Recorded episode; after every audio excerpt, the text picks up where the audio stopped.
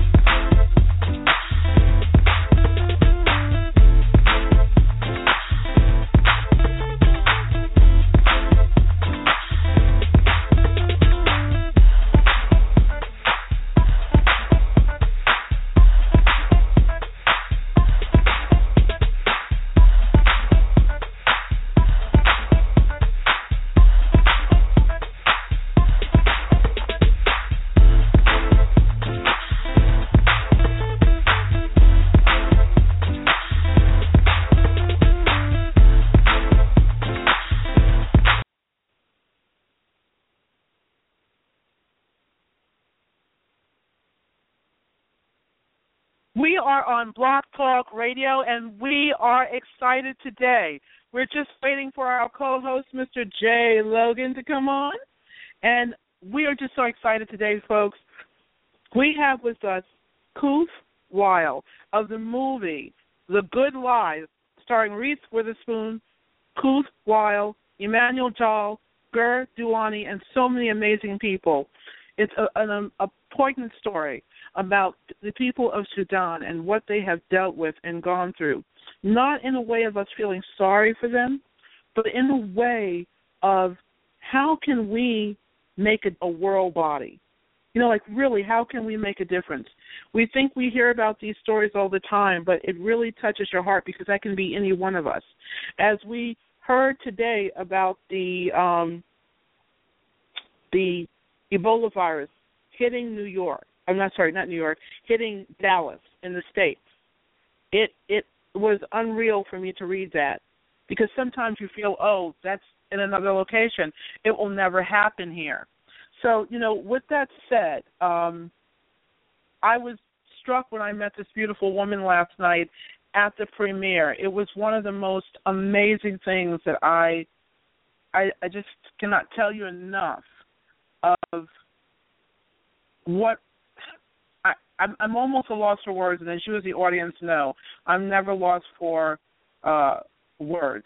You know, a lot of people when they listen to our show, they truly think that our show is about journalism, and it isn't. It's about bringing real people like Emmanuel Jal, who's been here a couple of months ago, and Kuoth Wiel, who is coming on with us. It's real people. She's a real person. This is not something she just acted in. She dealt with this her family, the loss of her family for a period of time. So I really want our audience to really listen in today because you're going to get a bird's eye view of what it is to look through another's eye, experience with their heart what they felt, not what we think they should feel. So without further ado, we have our Mr. Jaee Logan on, and we're going to bring on Kuoth right away because, as you can imagine, her schedule. Jaee, how are you? Are you ready to get into this interview? On I, I'm psyched. Yes, I'm I'm very very excited. I'm very very ready. I'm I'm Jaee. This is this is a moment. I'm. This is why we did this show, is to share with people, you know, what goes on. You know what I mean? This is this is why we did it, and I'm so excited. And um, how was it out in San Francisco there? Uh, Mr. Logan, yeah, did we lose? Did we lose I'm, you? I'm, I'm here. No, I'm I'm here, very much here. Okay, well, Um, Jaee, we're yeah. need you to. We're gonna definitely need you today. So, would you hold on, Jaee? And I'm, I, I know I asked you a question, but we have to bring her on. Is that okay with you, Jaee? That's fine.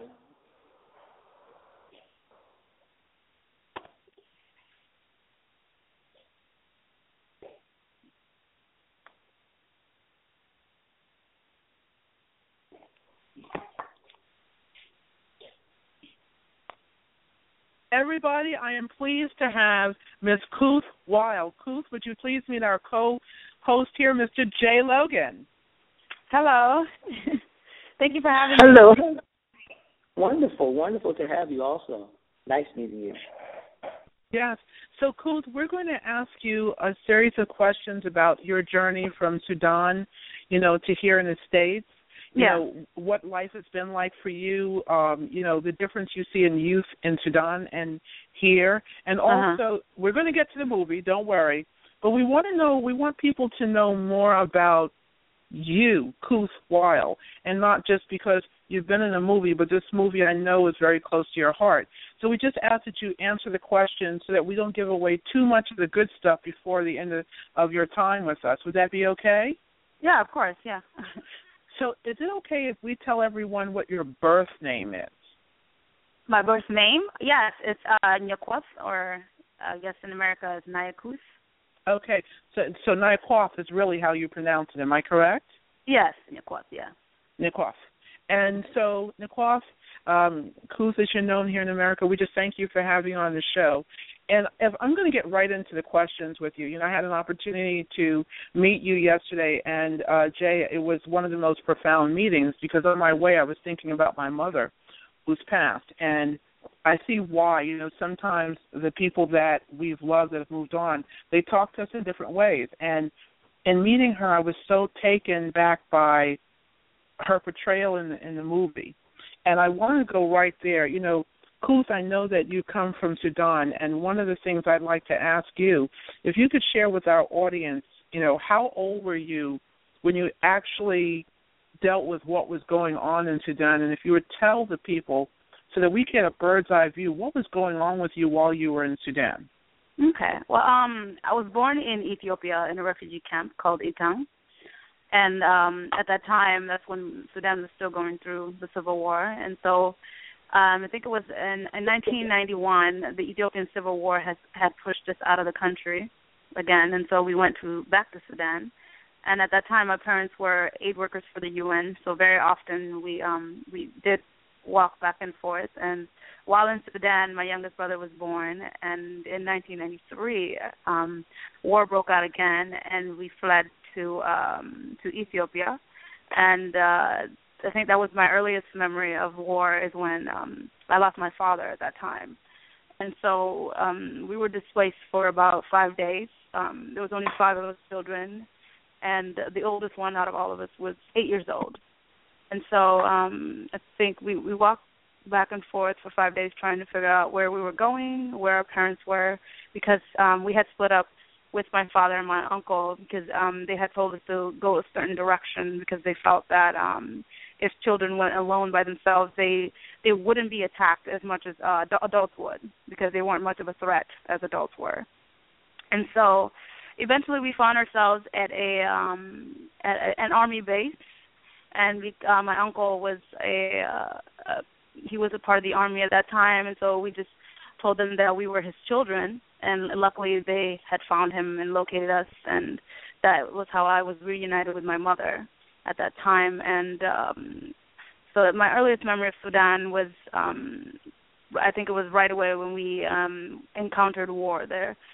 And after that we moved to Ethiopia and that's where I soon lived in refugee camps. I remember living in three different refugee camps because um the situation was always changing. And um I mean we were in a foreign country at that time so not everything was good based on um what the foreign policies were in that country. So we moved around very often. And um in 1997 uh my mother was uh she worked in the, in the camps um in the hospitals like helping children and uh, feeding feeding the sick kids and someone had came up to her and said that um her son was looking for her in America and she didn't even know that he was alive at that time. Um they had split up a while back before I was even born. He went to Kenya, or he he walked the trek that the Lost Boys did, and eventually ended up in Kenya. And so that's how we had gotten the word that he was alive. So when he he immigrated to Minnesota at that time, and a year later, in 1998, we came to the U.S. and landed right in Minnesota. And so that's um most of my upbringing has been in Ethiopia. Um uh, parts of it in Sudan, and then in Minnesota is where I mostly grew up. You know, Jaee, I know you have a question, but I want to get to something that you just said, Kuoth. Yeah. What was what was it like wandering around looking for your mother when you guys were kids? Has that stayed with you as you've gotten I mean, of, of course it did. Um, I think it was the first time we, uh, well, I realized that it's like a, the more further you get away from your home or where you live, it's like it's the, the weirdest feeling in the world because you know you're not home, and the more you keep looking back, the further away it gets.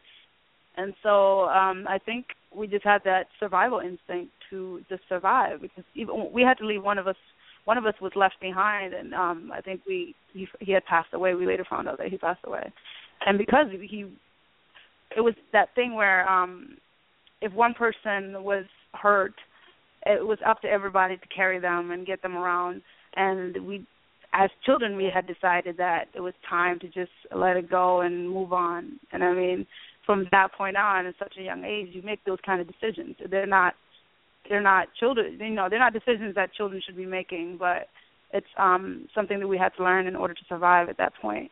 But um it's oh it always sticks with me. Even today I, I'm still a uh, I feel like I'm a I'm a nomadic person where I'm not really home even where I'm living I don't feel like it's home in a sense. Wow. Where I still want to go back to Sudan and Ethiopia and just go back to where I came from and figure things out from there and then come back and find out what I want to do.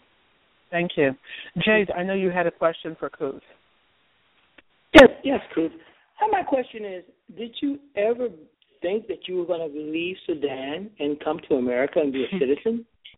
I mean, no, I mean, I feel like there's always that sense of hope. We always had hope, and we had strong faith. Um, our parents had very strong faith, and I think that's how they were able to keep us alive and keep us surviving at that point. But I, I never, um, in my wildest dreams, no, everything just kept happening out of out of nowhere. And I mean, I knew it was a sign of obviously our faith has kept us strong, but also um I feel like my people have a lot of optimism when it comes to that because we've been through the worst. So what's you know, there's nothing worse that could happen. So you just wait for whatever little things that you can get and whatever little opportunity you can have to have a better life. I mean, we always have to we have to take that. But I never um I guess I had never dreamed of it because that was the only life that I knew. I didn't Mm. know of any, you know, I, can't say I wanted to do this because I didn't know that this was possible for myself until we had immigrated to America, until we got on that plane is when we all realized what the extensity of it was. You know, um, I know that's what I'm saying, Jaee. You know, one of the things I want to ask you, you know, sometimes one of the things we do, Kuoth, is we like to bring youth together from around the world Mhm. to show them how important schooling is. And I think sometimes here, even in urban environments where people can't afford, people can't afford, because there are things that are happening here in these states that Mhm. are almost as bad as what's going on in Sudan and other parts of the world. yes, yes, definitely. When you went to school here, especially over in Minnesota, okay, Uh-huh. can you tell me us and our audience what you saw in the difference of the young people who go to school here and what they take for granted that you wish, you know, that there's so many students wish that they had in Sudan? Oh wow. Um I mean obviously the circumstances are always different, but there's obviously a vast um um I guess divide within the education system here and then in Africa in general. And I felt that in when we were in Ethiopia and we went to school there, it was it was hard to go to school but you wanted to do it. Um I remember we had to walk about several miles just to get to school. And each morning everyone had to get up and do their part to make sure that we get there on time and there's such a vast difference where education here I feel it's, it's kind of um it's taken for granted. It's not really appreciated as much as it should be. I mean, it's probably because of the fact that it's um it's readily available and it's uh what is it? It's required. It's not something that you have to go get. It's it's something that's required and everyone has to do it so you don't appreciate the extensity of it. I mean, even I um even in college I think I realized um, the the power of education when I could actually have my own say in what I want to study and how I want to study it. And that's when I first realized the importance of education and why our parents had pushed us so hard to um, to achieve, to um, academically achieve. And um, I think here in America, there's a, there's a difference between I, I guess it's parenting. You know, every every parent wants their kids to go to school and do well, but at the same time, um, there's this I guess divide in which you you want your children to learn, but you don't want them to enjoy learning in that sense. And I felt that in Africa we enjoyed it because it was the only thing that gave us an escape. We knew it was an escape out of our um out of the poverty that we were in or even just to learn about the world and the learn about different cultures and what's around you in that sense. And so there were moments where you you didn't even have a piece of paper to write in. So everyone shared one paper, everyone shared one pencil. And here it's it's it's a totally different experience and um knowing that everything is readily available, but at the same time it's, it's how um how you use that information and how you apply it. It's totally different from Africa and America. Wow. Wow. Mm-hmm. Um Jaee, I mean, I know you had another question. uh, I'm I'm still with the Sudan uh, crew. Now I'm I'm trying to understand this. Now you got on the plane on an international flight, and then uh-huh. you go from you go from this this weather that's so hot, and you end up in Minneapolis. How does that work? Can you explain? Like coming from that heat, going to ice. What, what I mean, your... um, we actually came uh, June June 18th of 1998, the first day that we got to America, and it was summer at that time, so we didn't really know what we were getting ourselves into. And um I think it was once the winter came around, or even fall came around. Uh I think wow. it, it was a shock. It was a shock to all of us because of how cold it was, and we started wearing coats. And I, I remember it was in September we started wearing coats. So that's how early on we were trying to uh, adhere to the cold and adapt to it. But it was still hard just just to um see all the snow and have it be so cold outside and you had to walk in it. It, it was a weird experience. Well, you know, was it a culture? Was it a culture shock? I mean, cause that had to be a, that had to be tremendous. Oh, of course, it was a major culture shock, especially um when we had came in. We went through this crash course over the summer of learning, of having to learn everything that we needed to in order to um, go to school and be at the grade level that you're supposed to be in age-wise, because that's what they do. They don't um, they don't put you in where you are cognitively um, there. They put you where your age is at. And so I remember we had a crash course over the summer trying to learn English, trying to learn phonetics, um, writing sentences and vowels and everything. And I think um, for us it was it wasn't as as bad it was for our parents who had to adjust to this culture at um, a later age and they didn't really speak English that well, and so we had to step up and translate for them and um, do and compensate for what they were missing. And so a lot of uh, children had to grow up really fast to to help their parents even adjust to the culture as well. Well, you know, I, I want. Uh, go ahead, Jaee. I'm sorry. Well, I just want I wanted to get did, did the area when you got there. Did they embrace your family, or was it very hard to get along with the villagers, you know, the Minneapolis uh people, did they just love you when you got there? Or was did you, well, when we first got to Minneapolis, actually, um, we were in North Minneapolis, and um, I remember we weren't we weren't really that welcomed by the African American community that we were in, it was shocking to us because we came in and we you know, you come in and these are people that look like you, so you expect it to be welcoming and for you to learn more and be more accepting, and it wasn't that way at all.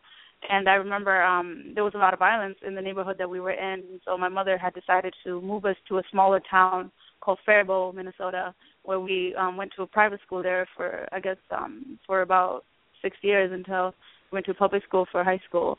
But that was um part of the reason why that she thought she felt that in order to because we had just came from war, and she felt that uh, we had to get away from violence in order to even um, adjust to the new culture and do well in school at that time, and so I knew that was a sacrifice that she made to make sure that we didn't, um, we weren't, we wouldn't be influenced by even trying to find our own identities, and then we'd have to deal with the violence of being in that when we just had came through a traumatic situation. You know, what, what you're saying that, you know, I have a question for you. Yeah. have you still associated, you know, being that because, you know, in this country, violence can erupt anywhere. You know what I mean? Yeah, of course. Amongst any culture do you still um, find have you better acquainted yourself and seen a difference in African Americans that it wasn't it was just in that instance and it's not a you know something that's across the board. Oh no, no, of course not. I mean, um I think it, it was just in that situation because when I went to college, um, my college is very um it had a huge diversity program. I was in the Af- um, Pan African American Student Union, and I didn't see any of that that those feelings at all. I think it was just um based on the situation that we were in and that, at that time. But um no, I learned um I think most everything that I had learned about African American African American culture was when I was in college.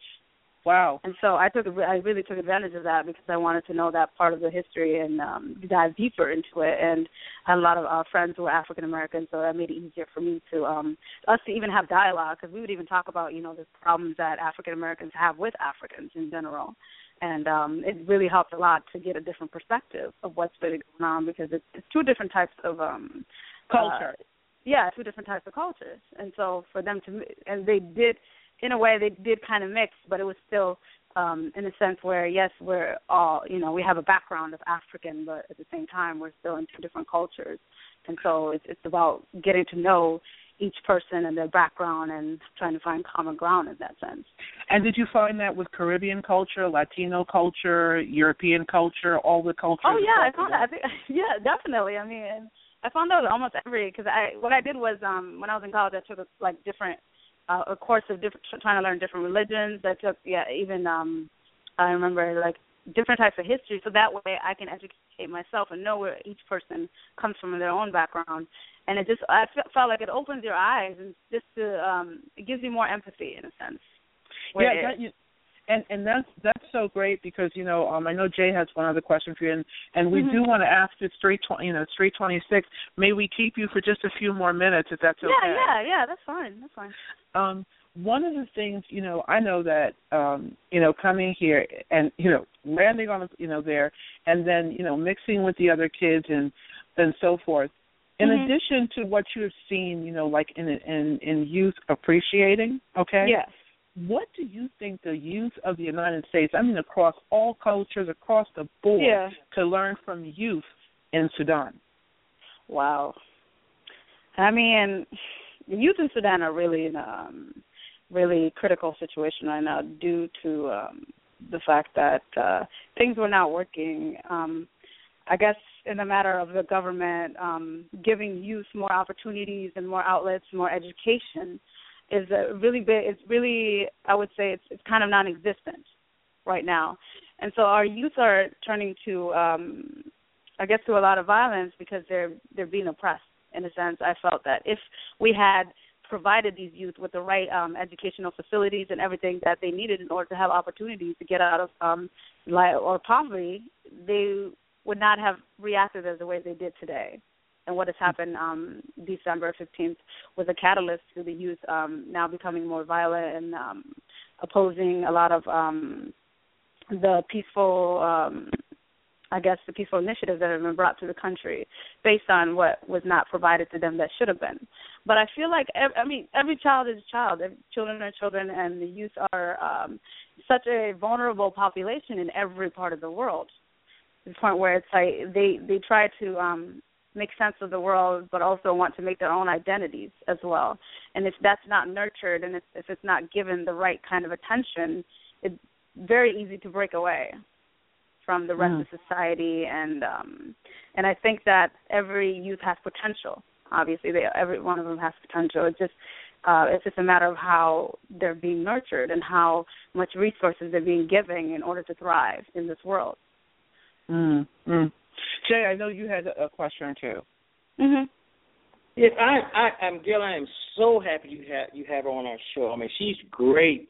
I just all adversity and just to come here and get a degree and I mean, you come mm-hmm. from the you come from the ground and you come out here to America. I want to know how would you make change with the state of Sudan right now, with the government having problems, um, failing to govern the state. If you could go there and make a change, what is the first thing you you would do? Wow. Um, if yeah, if, if that was possible, I think that um, I mean, I, I I never want to give up my country at all, even though it has done so much to push back its people and to oppress its own people. I think there's always still hope. I always keep that hope alive because that's that's the one thing that brought us here. That's the reason why I'm here. It's the reason why I'm trying to do what I'm doing so that I can at least contribute to it in the future or at least somehow influence it. And um I just wanted to let them know that it's it's they have so much potential and there's so much growth to be done. But we cannot sit here and act like peace is going to come overnight. We we have to want it and we have to work in it and we have to achieve it in that sense. But I think that um our people are they're very I guess they're very optimistic and they're very resilient in that sense where I, I can see them coming out of this and they will eventually. But at this point I can only give my support and my care and my love to my people. And um that is why I'm advocating and raising awareness as much as I can and getting into many news outlets as I can to let people know that we're in a critical situation right now. And what we have gone through as children, I guess what you've seen in the good lie and what we've gone through as children, we don't want anyone else to go through that ever again. And because it's happening right now, it puts us in a position of um I guess it's where we we feel helpless or we can't help, but at the same time, um we can influence with the power that we have and I think that um that we can only do our best, but there has to be a better outlet. There has to be um like a better calling for us, and this will end. And I think that how much that we have sacrificed for our country, uh, it's all worth it. And I think that at the end of the day, we will achieve um, what we need to and bring peace. You oh. know, um, it, it, I I got to jump in here, Jaee, and then I okay. I, I I had I got to because I have to ask uh Kuoth this question. okay. Yeah. Kuoth, you said something very powerful um, about women. Okay, yes. when yes. we spoke yesterday, and mm-hmm. I want to ask you something. You know, everyone is focused on the gender, the gender, the gender of women. You know, equality. And you know, I have a personal belief. It's not about for me equality because equality is different per tribe in each. And I say tribe in each country because we're all tribes. Yes, true. And the, and the thing is that women and equality to me it's about partnership between men and women because that's just the behavior mm-hmm. and mindset of each party it's True. not equality is saying i'm fighting for something mm-hmm. but because a man is needed very much in the household as much as a woman is very much needed in the household mm-hmm. my question to you as a woman who has seen what she's seen what do you think about women and their role in the difference that you know we hear the word make a difference and it's overused. But yeah. what is what is the difference that women can make that you see that you don't think that we're aware of, and how yes. not not just your country, but any country can interact with each other as as it relates to partnership with men together as a whole. Yes, yes. I think that women need to um realize that they have a voice and that as as their story is just as validated as much as the the the male narrative is. And uh I see that the most crucial problem is women stepping up and telling their own story and putting that into forefront where sometimes they feel like it's um it's not as important when it's just as it's just as important as uh the male story it's just as uh, validated as it is. And I think that's where the partnership comes from where um there's a mutual respect between men and women and I feel um, progress cannot come at all without having that mutual respect. And in every country that um, that does have human rights, um, they have more valued in having um, accessibility and resources for both for both um, genders. And so I think it's emphasizing that both genders are the same and that they go through as many much problems as they do. But in this society or in this world, I feel women um, are not doing as much as they can because their voice is um it's kind of quiet down and their voice has been lowered to the sense where um their their their power becomes lowered when their voice is lowered. So I think um they just need to be more valued in society. Thank and you. That is where equality will come from. Mm-hmm. Oh wow, that's powerful. Thank you. Mm-hmm. That is powerful. Wow. Um, Jaee, I know you had a question for her. Yeah, I want to get into this the movie Gail a little bit and about her acting. I have two questions. The first one is going to make yeah. you laugh. You're in Minneapolis. I want to, have you seen a guy on a motorcycle up there with a purple coat with heels on. Did you meet anybody up there like that, or might have seen anybody driving? Elton? kind of like a purple. He has a purple coat on, purple shoes. Everything is kind of purple. Kind of a short guy. Plays guitar. You didn't you didn't meet him, did you? But the other the other question is. Oh, um, are you talking about Zach Cotan?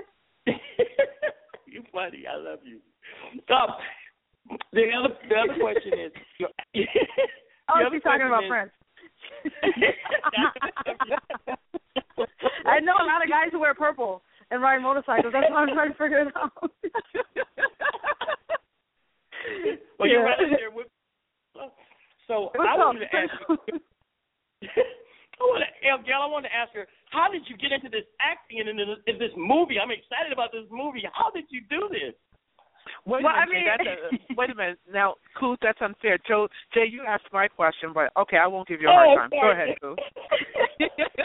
okay, Gail, you asked. No, no. I think I think this movie, in a, in a way, it found me when I when I had heard Margaret's story about how she it took her 11 years to make this movie, and um we were thinking about just looking putting that into perspective. 11 years ago, if she had made this movie, we wouldn't be in it because we would have been children, and I don't think they would have found us in that way that they did for this movie. And so um when it found me, I was I was in college. Um I was in my last semester, and uh I remember getting a hold of the script. I was a little taken back because I had never seen a movie that was focusing on um South Sudanese or just a, the Sudanese history in general. And I, I, I remember being very emotional from reading the script because of how culturally um accurate it was and how much so it depicted the everything from the landscape to the dialogue. It was just perfect and um I, I had told them that I'm, I'm still in school and that um that I needed uh to know if if I did get picked for this role, like what I would need, because I would be making a sacrifice to leave school at that time.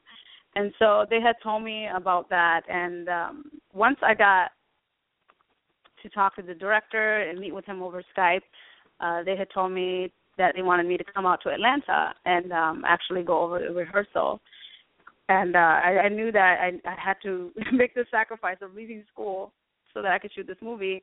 But it wasn't just a regular movie for me. This was a history of my country. This was a story of my brothers, story of my sisters. This was a story of a collective effort of how much people we had lost in this war, but also it's a story of our ancestors and how they are um their struggle was now going to be validated because the world is going to see what they have gone through. And we had a whole nation that was is backing us up on this story. And so um I decided to take that on knowing that it was something special that I needed to do. Uh, at that time, I wasn't really um, acting in, in college. I did it uh, in grade school when we did plays in school, and I was modeling at that time. So I didn't. Um, I only did commercial acting. I didn't do any serious dramatic acting. And so, um, so I mean, they. I guess they just picked me on my sheer talent at that time because they knew the kind of experience that I had. And so uh, we filmed, and we filmed, and throughout the whole process, it was it was hard. It was an emotional journey for all of us because there were some things that we didn't um, necessarily want to delve into because this this was a war that had affected us so deeply, and it's the reason why we were all there at that time. Uh, but it was a responsibility that we needed to do, especially for even my character, because you hear about the lost boys of Sudan all the time. You don't take in consideration that girls had gone through the same predicament as well, and they had immigrated to the U.S. as well and had left their families and made sacrifices as much as the the boys did.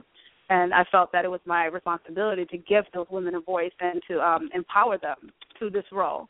And even today, I mean, I I, I had completed the movie, and it's going to be out on Friday, October third.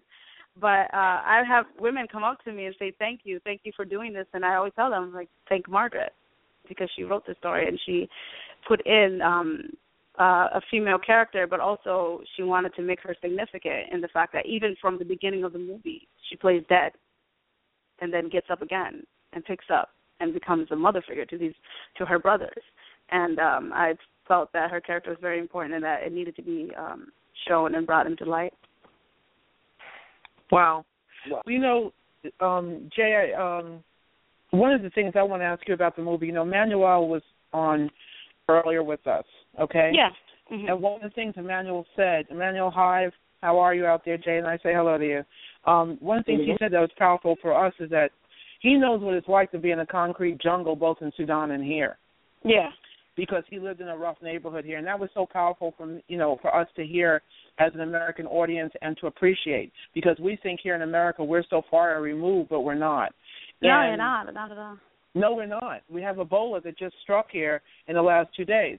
So mm-hmm. one of the things that I wanted to ask you in this movie, there was a pivotal point where I know Emmanuel has been reconnected with his sister. Okay. Yes. I know that story well. And there's a point in the movie, Jay, when I won't let the whole thing out, but where, you know, she comes in, and I wanted to ask you, was that poignant for you and uh, Emmanuel at that point? Was that what? Was that a very poignant, you know, like was that a very, uh, a very sensitive part for you, Emmanuel, when you were on the set? Well, yeah, yeah. I mean, every, almost every single, um, I guess every single scene in that movie was very uh, emotional for all of us. But I think the um the part where um they see Abital, it's it. Uh, I felt it was um it was obviously it was very emotional for all of us, but we've all been separated from our families, and so to have that um reuniting in a way, I felt it was very um uplifting to see that. But at the same time it's um it's something that we're all still going through because I have a sister in Ethiopia that um I had left 16 years ago. And I still have siblings that I have never met in my life. And so to be re um replaying that and to be depicting that was very hard for us as well because uh it's something that we've all been longing for. And hopefully we get to achieve it but um I mean, we're all survivors in this world, and we can only push ahead one by one step at a time. Yes, and and what are, you know, um, we only have one question after this. Uh, yeah. After after Jay, and then we'll let you go because we thank you for your time, Jay. I know you had some questions before we go. Yes, my my last question is how was it working with Reese Witherspoon? How you did it again, Jay. You did it again. That was my next question. So your question? Yes, he's no, no. I mean, Reese has been um she she's she's been growing with us. I mean, since since I was a young girl, I've been watching her movies, and um she's she was a very um great figure for young women. I think it was in, Legally Blonde, and um she she grew up she grew up with me, and just to see her and uh, to actually meet her was um was a, such a humbling experience because this is a woman that I had been looking up to as far as um acting and she was she was so welcoming. And she opened her arms to us and we even got to meet her family. And it just she just made us feel so comfortable where we we didn't feel like we needed to um hold back on anything. And even with when it came to our scenes i remember my first scene was with her. And i was I remember telling her how nervous i was and um how you know this was my first time doing it. And she, she made me feel at ease. And over time it just we just all got so comfortable with each other where we didn't even um all we needed to do was just get our lines and we had that connection automatically. And i think um i mean obviously i have to thank the director Philippe Falardeau for um putting us in the right mindset for having these um kind of emotional scenes that we have but also because reese and corey and sarah were so welcoming to us where we felt like we didn't want we didn't need any restraint when it came to um to um working with them. Wow well, um, Jay, did you have any other questions before we go? Because I know sometimes you're burning. You've already stole my other questions, so I'll beat you up offline. no, um, I, you know, I just, I, Gail, this is an amazing guest. I'm so happy that you brought her on the show. I have no more questions, Gail, but I'm just, I hope she comes back. You know, you know, thank she, you. She, she has the right spirit, and I'm looking for the Oscar to come out of this movie. You know, Gail, it's written Oscar all over. we all have our fingers crossed. so. Yes. And you know, and and you know, Jay, I learned from um Kuoth and um the cast that you know Emmanuel is a jokester. And, learned, oh, you didn't know that? no, Emmanuel was so serious with us. Jay, he is a complete jokester. He is a complete jokester. Sometimes I, I have a hard time distinguishing what what's um what's he's like if he's being comedic about something or if he's being serious. Yeah, he has that kind of. yeah, he is. He's, he's funny. You know, but one of the things I wanted to ask you, this is something. So Lyra, who I showed you yesterday, you looks. I mean, you and Lyra could be twins. And one of the things, it, I as a beautiful black African woman, okay, I want to know, you know, what you show is not just an African woman, but a Caucasian woman, a Latino woman, a Jewish woman, a Palestinian woman, mm-hmm. a um, a woman from you know Afghanistan, from anywhere in the world, the beauty within. I want to ask you if you could go back. I want to, and, and actually, it's a twofold question. It's my last question. If you could go back to Africa as a continent, not Africa, each individual country, but yeah. Africa as a continent, and you look at every beautiful black child, and you're here in America, what would you say to that woman and about, in fact, all the people there, about looking inside themselves and loving the skin that they're in? What would you say to them? I think that um in today's society we have this wall that puts us in a certain place in which we should never reach when it comes to accepting ourselves um, for who we are and for where we come from. But I think that uh, I've always told um, little girls who come up to me, I'm always telling them, don't give yourself any limits. Don't ever think that you can't do anything because someone told you you can't. And um I mean, I'm the I'm the true testament to um I guess you could say I wouldn't say the American dream, but the dream in general. Knowing that you can get out of anything and achieve mm. whatever you want. And, mm. I mean, I am working with you know I have I have a psychology degree, but also I'm working in, in entertainment because of the fact that I've I've been um given um the privilege to do both things where I can, I love what I'm doing, but I can also give back to my people and also um I guess empower others and let them know that anything is possible. I mean, we we came from a country that was in war and we lost everything that we had and now we're in a different place in a in a different world. But at the same time, that's not because um of what we you know it wasn't because it was given to us at that time, but because we had envisioned it and we had hoped for it, we had faith. And I think wow. that um girls should never look at themselves in a, in a physical physical way. I think it comes from growth mentally. It's a lot of growth that comes mentally. And okay. even for myself, I mean, I've gone through I've gone through a journey myself as well. So I think it's it's it's mindset. It's a total mindset, and um if they're just just encouraging, just encouraging girls that they can do whatever they want, or even anybody they can do whatever they want to do, as long as well, it's. And the and, and the last part of that is, what would you tell every woman in this country and everywhere around the world about just being a woman? Mm-hmm. Well, I mean, I I guess I don't know where to start in that sense, but I think um women hold um they they hold such a deep history. This maternal um they have this maternal history with them um in which they they are the ones who um give life, um they nurture life and they also um educate as well. And I think that every woman should know that they are themselves an educator, not because they're seeking education, but because they can influence so much. They have so much influence, not just in their own homes, but in the world in general. Wow. Well, we thank you so much for being on our show. We thank truly you. do. Thank you for having me. And we're sorry that we kept you. Please tell your manager we're sorry that we kept you for like 20 minutes over. Um, no, it's but we thoroughly enjoyed you and thank you just ever thank you ever so much. Thank you so much. Thank you for having me. This is amazing and hopefully we can speak again. Yes definitely we, we, oh no we will be speaking with you again both pro- offline and online. And you know if there is a foundation because we are going to be supporting the foundation of Emmanuel. But if there's a, a, foundation that's close to your heart, please let us know, and we will do anything we can to shine a light on it and support yes, definitely, it. Definitely, um, definitely. I mean, even with the movie, we they established the Good Lie Fund, which is going to um, help refugees in uh, in South Sudan and neighboring countries with um, aid, but also here in the U.S. with their education. And so the Good Lie Fund right now is something that we are working for and to raise money for it.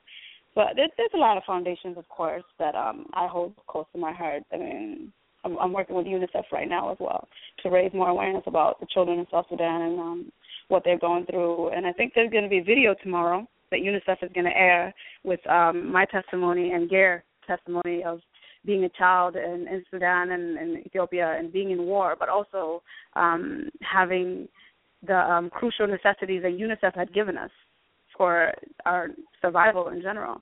And so, yeah, this organization that I had grown up with, organizations that like the UN, people who brought me here in general. I think that those are organizations that I hold close because they're the ones who've given me this opportunity to be here today. And thank you for saying that. I mean, Jay, I think you would agree with this. I think that's one thing, you know, we want to say is that the UN does do its job. Mhm. Yes, definitely. Most certainly. The UN does do its job. So thank you again so much, Kuoth, and we hope to have you on again. And yes, definitely. Any, yeah. and any way that we can support you, we will. Yes, definitely. I have your contact, so we'll be in touch. Thank you. Thank you so much. Thanks. Thank you. You have a good day. Bye bye. Jay, this was Mm-hmm. amazing. This was Oh, absolutely yeah. amazing. I mean, I I simply I, I fell in love with her as a person. She she's so amazing. She's so kind-hearted, and um, she's just great and and and beautiful from the inside out. I mean, she's she's a striking woman. Everyone, don't worry. Neither Jay or I are gay. I mean, not that anything would be wrong with that, but no, we're both married. So, um, but it, it's just that she she's beautiful. She's beautiful inside and out.